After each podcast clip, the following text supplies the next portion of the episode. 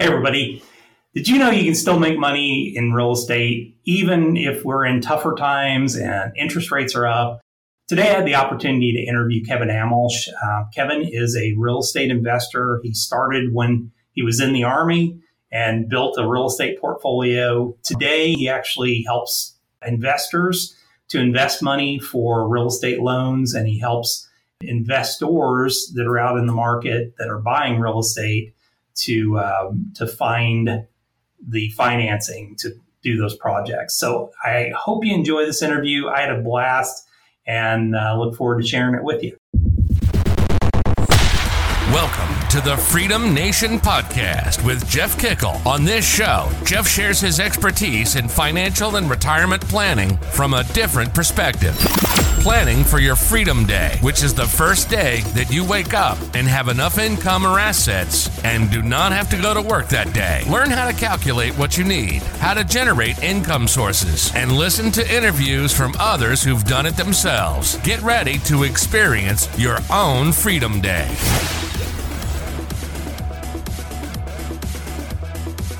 Hello, Freedom Nation. It's Jeff here, and we are going to have a real good conversation today with a friend of mine, Kevin Am- Amelish. Amelish. Left brain's not working.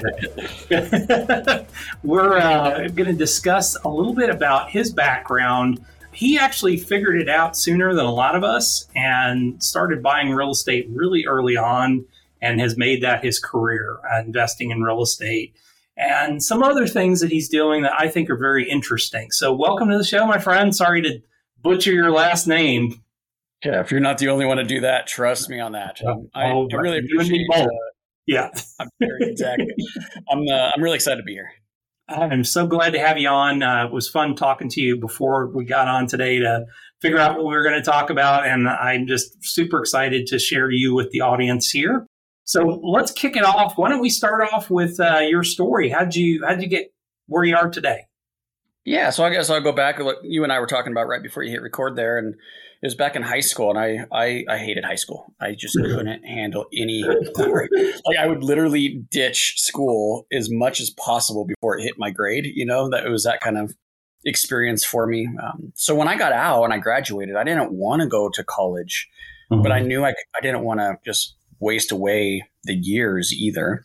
I always wanted to be an entrepreneur, always wanted to be wealthy, retire early, all of those things. And, and I can't do that going to work at McDonald's after high school. So I went into the military, went and joined the army. And they got me, Jeff, in the army because they said, if you join the army, if you join infantry, you're going to make a career out of laser tag. So they got me, and uh, yeah. I went in and I got to play laser tag, which is yeah, except, except, when people, yeah, the other side of the the laser tag starts shooting back at you. That's yeah, that's the they didn't tell you about that part. Nope, they don't talk about that. um, but yeah, I got I got out of the military. Well, I, let me back up. While I was in the army, I was saving money because you don't spend much money. I was mm. living in the in the barracks. I was eating at the mess hall. My truck was paid off. I, I'm pretty frugal by nature. So I had a little savings account going and I wanted to invest that for a return. So I started reading books and researching investments and and all the books that I happened to pick up all kind of directed you towards real estate. Mm-hmm. So I, I focused in on that and I bought my first house before I got out of the army. I was just turning 21, moved some roommates in, had them pay my mortgage for me. And then a house was there when I got out. I moved into it, lived there for two years, moved out kept it as a rental. So there I was 23 with my very first investment property and I saw the passive income. Mm-hmm. I wasn't working and I was making 400 bucks a month and my, my tenant was paying off my mortgage for me. It was appreciating back then. It was pretty good. So I was like, this is, this is it. This is a vehicle that's going to make me rich. So I, I really focused in on it. And while I was in school and working, I was buying one or two houses every single month. Nice. So I'd flip some of them to generate that cash, uh, the income. I would hold on to a lot of them. Um, and that's how I got my start. That's excellent. I mean, it's, you know, and it's the true story. You didn't start with a ton of money. You were, you were a private in the army and didn't start out with a ton of money. So all these people that are making, you know, hundreds of thousands of dollars that tell me they don't have the money. Um, no, you do have the money. You just choose not to use it for, for right. purposes of buying passive income. So, yeah, it's such a great, impressive story. You know, what do you attribute your success in real estate to? Was it just continually learning or what? Oh, that's such a good question. And, and I think continuing learning, I'm a student of life, right? I, I mm-hmm. think any entrepreneur or successful person is. Um, but I would not say that's the reason for my success. And I would, I would caution anyone to think that because here's the problem with that you learn and then you you you think you need to learn more and then you think you need to learn more before you ever actually make a transaction. And then you end up not making any transactions doing any business and then you end up the exact same place 10 years from now than you you started. So i would be careful with learning too much. Um, what i found to be effective for me is quite the opposite. It's very much a ready fire and then aim kind of philosophy. And just it's it's school of hard knocks right? You're going to make mistakes. You're going to fall down the successful people learn from that. They get back up and they keep going. And, and so for me, it was, I'm willing to take some risks. I'm willing to lose a little bit and, and I'm just going to go for it. Love it. Love it. Well, and I, it's, it, it's analysis paralysis. I mean, people talk right. themselves out of so much. I, I, I loved, you know, I, talking to clients and, and, you know, people I know in the real estate business, you know, a couple years ago, oh my God, the real estate's going up. I just can't, you know, I, I, can't get into it. You know, I, I just don't want to get into it because the real estate's just going to keep going up and I can't afford it and it's over overpriced. Okay, well, it's you know, markets come back and the real estate's come down. Well, yeah, but it's it's dropping now, and yeah, okay, just yeah, exactly. do it. Yeah, there's always a reason to not yeah. do it, right? it's just just get out there, get invested, and get going. So, have you focused primarily on single family, or have you done multi unit?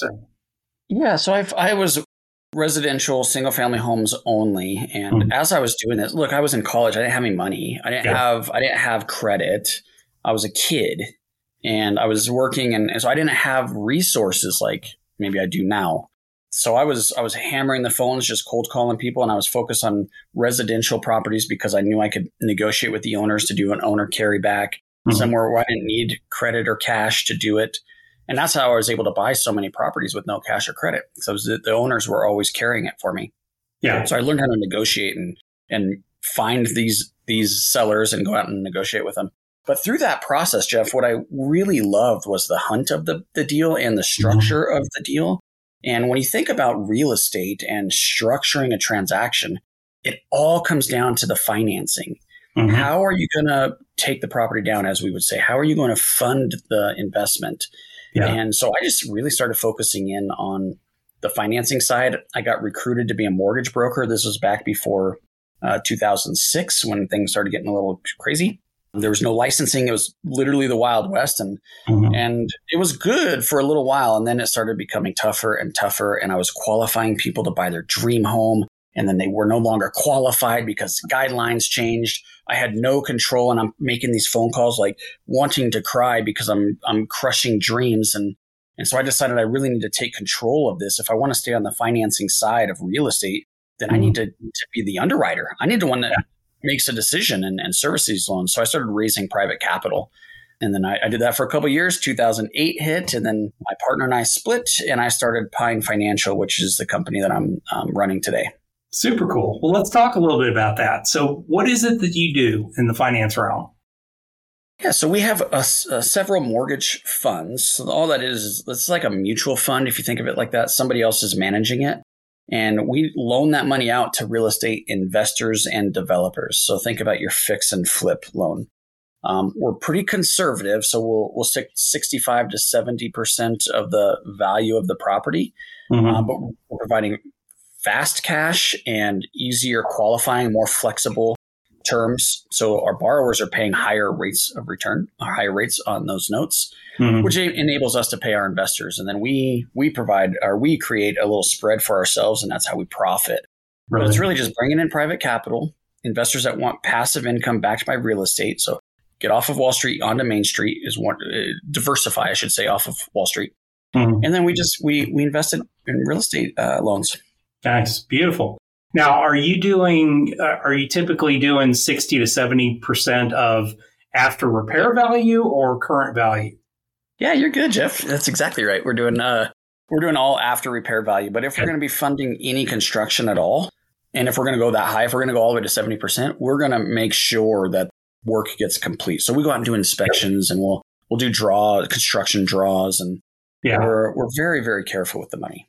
Mm-hmm. Well, and that makes sense because you're taking other people's money in at that point and, you know, definitely want to do that. Yeah, so, exactly. you know, typical, you know, for somebody that is not really wanting to get into real estate, being a, an investor in your fund is another way to get involved where it's super passive income because you're really not you're not doing anything besides providing capital at that point, correct? That's exactly right. There's really two ways, and I, I'll say go as far as say even three ways to invest in real estate. Mm-hmm. You have your active investors. So if you want to buy a rental property, you want to manage uh, some type of syndication, for example. If you want to be the active partner in a deal, a lot of risk there, but much higher returns and rewards, mm-hmm. right? You could passively invest in equity, so in somebody else's deal and, and go along for the ride. So the ups and the downs. Um, I can tell you I'm in five different syndication deals right now. And with the interest rates rising, we've had capital calls on two of them. So mm-hmm. if you're going to invest passively with equity part owner, then you got to be prepared for to pony up if, if the project needs it. And then yeah. finally, it's passive with the debt. And that's what we provide. Mm-hmm. The safest position you could be. It's the one that gets paid back first before any other debtors, before any other, any other creditors, I should say, mm-hmm. or any of the equity. Um, but the returns aren't quite as good. So we pay an eight percent return. It's it's very stable, very steady, but it's not it's not like your home run type of thing. No, of course. But I mean, for somebody that's that's looking for passive income that you know can generate a consistent rate of return, you know, higher than let's say corporate bonds or something like that. I mean, I, and it's backed by real estate, which I think is right. you know the other piece of it. It does you know there is actually something there there if, if something exactly. were to happen, which is you yeah, That's right. Yeah, a L- little bit different from uh, you know even a even an investment in a company that you're not sure that you're going to get that investment back in the end. So what you know for someone that is starting out today, we're in a different real estate market than we were even a couple years ago. Do you still continue to invest in real estate? Oh, I'm active. Yeah, I'm I'm actively buying now and, and, trying to. It's it's tough right now because I still think cap rates are a little compressed. So if you're looking yeah. at the commercial side of things, you have lower cap rates than maybe they should be, where I think they should be. So I would expect some more opportunities coming in. And residential, there's always opportunities. I mean, yeah. even if you're fixing and flipping, you're buying and selling in the same market. So I wouldn't worry too much about the market. If you're in it for the long term, I mean, it will go down sometimes, but in the long term, real estate always goes up. And the reason for that is it's yeah. finite. So if you can find any investment that is limited, it has to go up. Um, great mm-hmm. hedge for inflation, right? And I think it's good. You probably agree with this, Jeff. It's it's great diversification. Like I think you should be invested yeah. in multiple different, and and real estate is just one piece of that. Yeah, and it's you know multiple different types of passive income sources. You know, you look at so that you de-risk yourself. But, you know, I mean, real estate is a core of my portfolio because, you know, I looked at it as one, you know, I was good at finding the opportunities. I very much like you, I like the hunt. You know, it's it's fun to to find that property that nobody else has been able to find. I absolutely love it when realtors tell me that there's no great deals out there and when other investors are telling me you can't make money in this market. I hope you think that because I will find a way to make money in this market. Right. You know, and, and so many times it's just structuring the deal right. You know, like you were saying, it's just building the, the right deal in. And, you know, if anything, it's learning how to do that better than everybody else that's out there. Oh, I totally agree. I, I just got back from our, we have a second home up in Summit okay. County in Colorado, and I'm at a house now. That's why you can see the, the back screen with the, the lamp and the, I'm not in the office today, but yeah. it, may, it, reminds me of that house that I just came back from that we that we enjoy so much. I mm-hmm. got because of a very creative financing strategy. We okay. we found a property going into foreclosure, did an owners and encumbrance report on it, and found this giant judgment, sixty four million dollar judgment was attached to this property. And so we just called up the attorneys for the the holder of that judgment and asked them if they would let us borrow the redemption rights or buy the redemption rights. We were just going to redeem the property out of, out of foreclosure. Well, they didn't want any of that. They wanted to sell the judgment. Mm-hmm. We ended up buying that judgment for 80 grand. I will never collect on a $64 million judgment. That, but that's not the point. The point was nobody else can get that property. We ended up with the mm-hmm. property because no one's going to redeem a $64 million judgment. Like we were no. guaranteed that property and we're into it all fixed up, rehabbed everything great, nice for half the value. I love it. And the thing is probably worth four or five times what you what you originally paid for it, if not more. Yeah, we're we're into it. Just give you a rough idea. We're into it for about seven hundred, and it's one four to one five property right now, right on Lake Dillon in, in Dillon, Colorado. That is awesome. Yeah, but I mean, once again, it never hurts to you know it just go out on the hunt and try and find that stuff. More you can do to educate yourself on. You know, I I agree with you. I think people can do analysis paralysis, but you know, I think the thing that I learned most going back to reading Robert Allen, you know, Robert G. Allen is just all those creative financing techniques and all the different ways. And the more you can study all those different techniques, I remember I bought, it was funny, I bought on Amazon a used Robert G. Allen book and I, I thought I was just getting the book and I ended up getting this whole course. It's like a oh, complete cool. binder. It's awesome. And it probably was from the late 1980s, early 90s. But this binder, I mean, literally is full of like a zillion different creative financing techniques and all these different strategies and things like that. I'm like, that, I mean, is, it's the best. I mean, I'll, I'll literally take like one of those little chapters a day and just go through it just to keep those things in my head.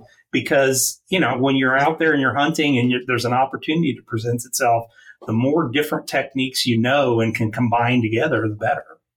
Oh, I totally agree with you. And I, I, I think education is super important. I'm not trying to discourage that at all. I think you should educate yourself, but don't just get don't get so hung up on it. Yeah, I think get into the game. Taking the action make you go further along faster than just study, study, study.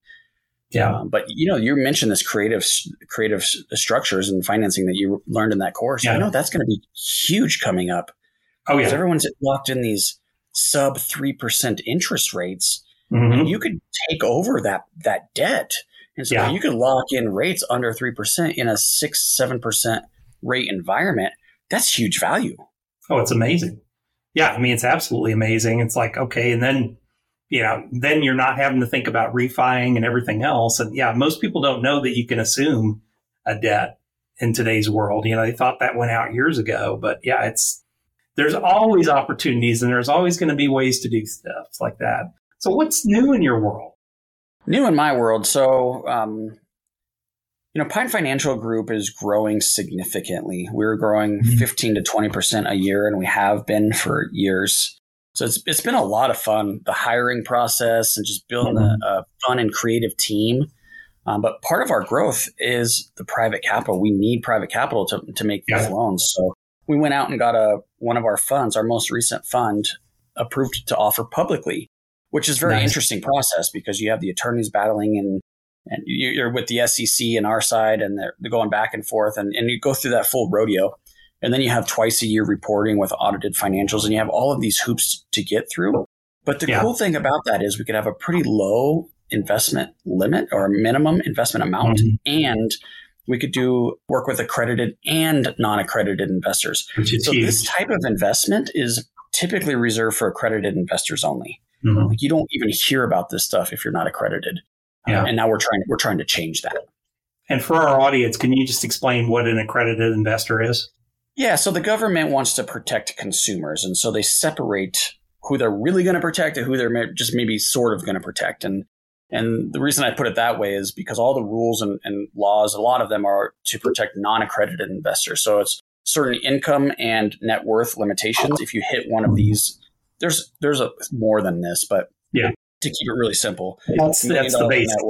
yeah, I mean, if you're an investment company with whatever, but for an individual or a married couple, you know, it's an income of two hundred thousand dollars a year, single three hundred uh, married couple for the last two years, with the expectation of that to continue. Or a net worth of over a million dollars, excluding your primary home, which is still crazy to me. That's such a low threshold, I, mm-hmm. I believe, but that's that's where the limits are right now. And if you meet one of those, and you're considered accredited. If you don't meet either of those, you're considered non-accredited, and so you're restricted to you know more publicly traded type investment vehicles. Mm-hmm. Absolutely. Well, I mean, but I think the cool part with you is you're you're actually opening that up to some people that you know. Okay, this is something new for me. Now, is is there money typically in a fund like this going to be locked up for 30 years, or are you dealing more with those kind of short term? Great question. I get that all the time. And there's no lockup period for our fund and there's no fees. So we make our money from charging fees to our borrowers to originate a loan. And okay. then we charge 12% interest. We pay our investors eight. So there's a there's a spread there so that we mm-hmm. make our fees on fees to our borrower and the spread with our fund. So there's Brilliant. no fees to our investors at all, and there's no lockup mm-hmm. period. Now, with nice. that said, we don't have money sitting in a bank account earning 1% paying 8% on it, right? So we have a, a, small reserve and then everything else goes out into loans. So if there's a mm-hmm. request for return of money, there could be a short delay in us getting the money returned. So it's it's not a savings account. You just can't go get it the very same day you request it, but it's not locked up for any amount of time either. Yeah. Yeah, which is awesome. You know, and and I think anybody that's doing this, any type of an investment, I mean, you you need to be committed to a period of time and not, you know, think of it as oh well i you know i need the money now for something better. No no no. Made that commitment and you know stick with it. But i mean still an 8% rate of return even in today's world is not bad for safe money. All right. Well let's uh, let's switch gears here a little bit and talk about the fast five questions. All right. ready? You got me nervous right. about this. Let's do it. All right. So let's start with the first one. You wake up in the morning. Business is gone. You have a laptop computer, 500 bucks, a place to live, food. What are you going to do first? That's a tough one because obviously the answer is real estate because that's what I love mm-hmm. and that's what I understand. So you're telling me you're not going to take away my knowledge nope. from me. So I, I definitely know how to make money in real estate. So I would take that 500 bucks and I would go join a real estate investment group. And the reason for that is because I want to surround myself with people doing what I want to be doing. So mm-hmm. I would do that honestly, I'd have to generate cash flow, right? So I'd probably go get some type of W 2, maybe in the industry that I want to be in. So okay. I'd probably go for a commercial type of investment firm. And then I'd start pounding phones, just like I did when I was getting started. Um, the more people you talk to, the more money you're going to make. That's awesome. Fantastic. What is the biggest business mistake you've ever made? Oh, this is a good one. And it's, I don't even need to think about it. It's so easy. So when I was early on in my career, I was I, I, mentioned I was having some success doing multiple deals in a month. So at the investment clubs and groups, um, people knew me. They knew who I was, and they they'd want to be around me, and they'd want to talk to me, and and I I let I let that feed my ego, and so I was very much focused on trying to impress people instead mm. of doing what was best for me and my pocketbook. So I would set my goals around how many units or how many doors or how many deals and transactions. And so all my goals were around that. And what ended up happening is I started doing not great transactions just to hit a goal that I had set for myself. Um, so I think the goal setting is super, super huge. Questions, mm-hmm. how you ask questions to yourself and others, mostly to yourself, and mm-hmm. your goals. If you really are committed to hitting goals, they have to be thought through and smart goals. And I would even say don't focus on results, focus on actions. Like I'm going to make 20 phone calls each morning or whatever the goal is, but it's an action oriented goal instead of a results driven mm-hmm. goal. Yeah. Love that. Absolutely love it. Yeah. Cause you can get, get into the point where it's like, Oh, I need to, I need to hit my two this month. Let me find something. And you're certainly going to, you'll find something. It just may not be what you wanted in the long run. That's right. That's exactly what happened. But I was cool, right? I got to tell everybody yep. I did a deal. Yep. What's a good book that you would recommend for our audience? Yeah, and because you because of the focus of the show, I, I would mm-hmm. definitely mm-hmm. say building cash flow is fantastic. Yep. Um, so, and, and, business, honestly, business is the best way to do that. You can invest in stocks, you can invest in private notes, you can invest in mortgage funds and real estate and all this, but it's it's somewhat restrictive. But if you could figure out how to get a business going, that's mm-hmm. really where the money's at. So I, I love the book E Myth Revisited. Yeah. I think that really changes your your focus from being, you know, in the business as like Kiyosaki would say, or to be working on it and and mm-hmm. generating something that's going to produce for you. Absolutely, great book. It's I mean it's the perpetual one that's always that usually comes up. Yeah, it's it's Does probably it? the most it's the most often one that I hear throughout the year. But yeah, I mean, I totally agree. I mean, it's it's it's a book that's changed so many people's lives. You know, and I I even say it from the, my other side of my business, which is helping business owners sell and exit their businesses. I mean, it's the book that I recommend to them to read because yeah, you've got to understand how to get yourself out of that, you know, out of, out of the alligator pit fighting alligators and get out there and actually, you know, have somebody else go in and fight the alligators. I'm surprised that it's the most recommended. I would have bet money it was Rich Dad Poor Dad. No, you know what? That's it doesn't come up that often. I, you know, I think it's I think Rich Dad Poor Dad kind of had its day, and then now all these other people have kind of basically taken the same idea and changed it or whatever. Um, it's interesting that I reread it probably last summer when I when I hit my Freedom Day. You know, I hit that day where I had enough money I didn't have to get up and go to work anymore. I went through this whole process of okay, I've got to kind of retrain my brain for what the future is and that was one of the first books that I pulled off the bookshelf was Rich Dad. And, you know, it, it's amazing going back to it now and reading it after I've done all the stuff. I read it really early on. It taught me what I needed to do, but then I went back and read it and I'm like, damn, it actually worked. So yeah, I love that book. That's the one I should have said. Yeah, it is. It is one of my favorites. So you did say it, so we'll give you credit for two on that one. What's a tool that you use in your business every day that you might recommend? A tool that I use. So I'm I'm big on follow up. I think that's how you can grow. So mm-hmm. I I think a CRM is yeah. hands down the most important tool for any business owner. And it's mm-hmm. surprising even businesses that are highly focused on sales, which I know they all are, but some of them like service related stuff is highly sales and they don't have CRMs. It no. Yeah, it's shocking to me. You know, and it's where do you keep your notes? At that exactly. point? Are they all just on paper or something? You know, I mean, I've, I've got it to the point now where I have one of those, uh, you know, little reMarkable tabs that I can then upload directly into my computer and then just dump that up into my CRM system. So I've got all my written notes instead of used to happen, which was I had all these notes and I'd shove them in a folder and then I'd forget what the folder is and everything else. And it's much much easier. Or I can just snap a picture of it on my phone and upload it the same way. Oh, that's great. Then, then, you've always got your notes there, which is which is awesome. So yeah, and they're free, right? You can get HubSpot, for example. It's a fantastic one. It's free. Yeah, free. Yeah. Well, I mean, there's several. Yeah, the HubSpot and Sitely, several of those like that that I've used before that work, and they work great. And if you want to later, you can tack on bits and pieces right. to help you out with follow up, like the email, you know, outbound side and everything else. So, last question What is your definition of freedom?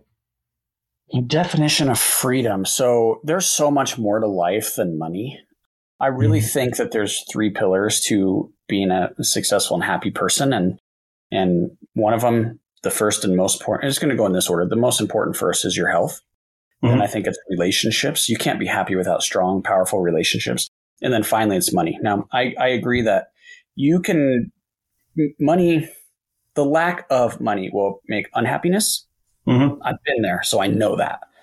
But money doesn't make you happy, right? It's it's got to yeah. be it's got to be all of it. So I think for me, freedom is financially being able to do what you want when you want with who you want, right? We know that, but it's also to have people that you want to do this stuff with.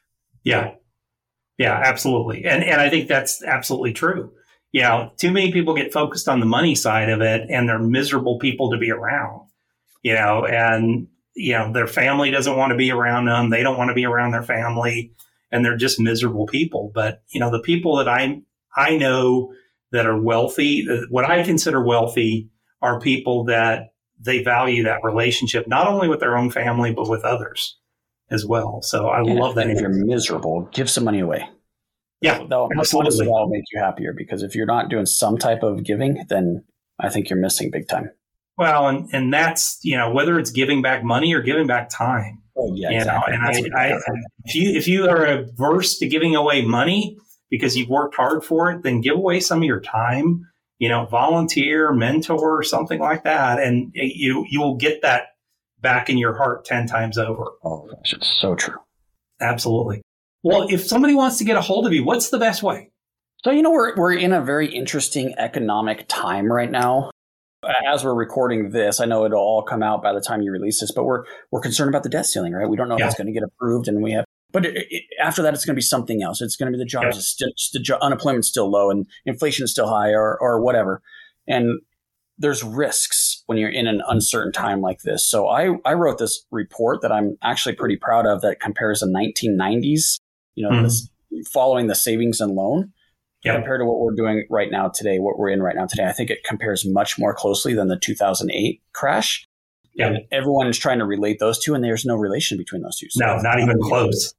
Right. But if you go back to 90, the 90s yes. with high interest rates and on all of that, it does re- have some resemblance. And mm-hmm. and so I wrote a report about that, and I'm giving that away for free at thepinereport.com. So thepinereport.com, and they can see the comparison of those two and, and try to judge and prepare mm-hmm. for what's coming. Otherwise, it's just pinefinancialgroup.com. Yeah.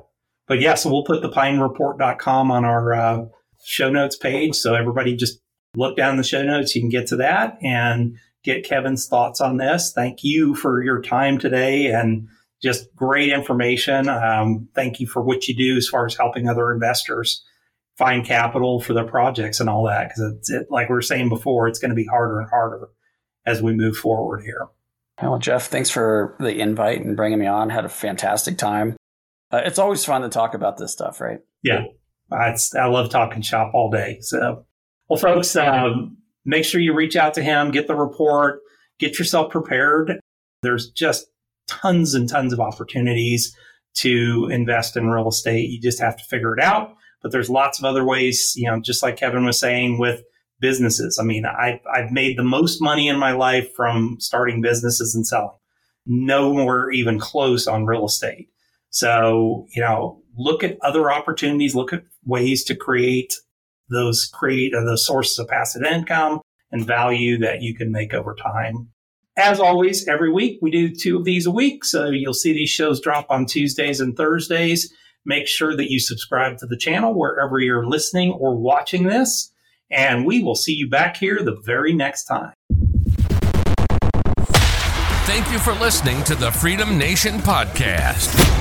You can find us on Apple Podcasts and all the major channels. Wherever you're listening, please subscribe to the channel and leave a rating and review. If you have friends and family that could benefit from their own Freedom Day, please share with them. Finally, join Freedom Nation by following us on Facebook, Instagram, and Twitter.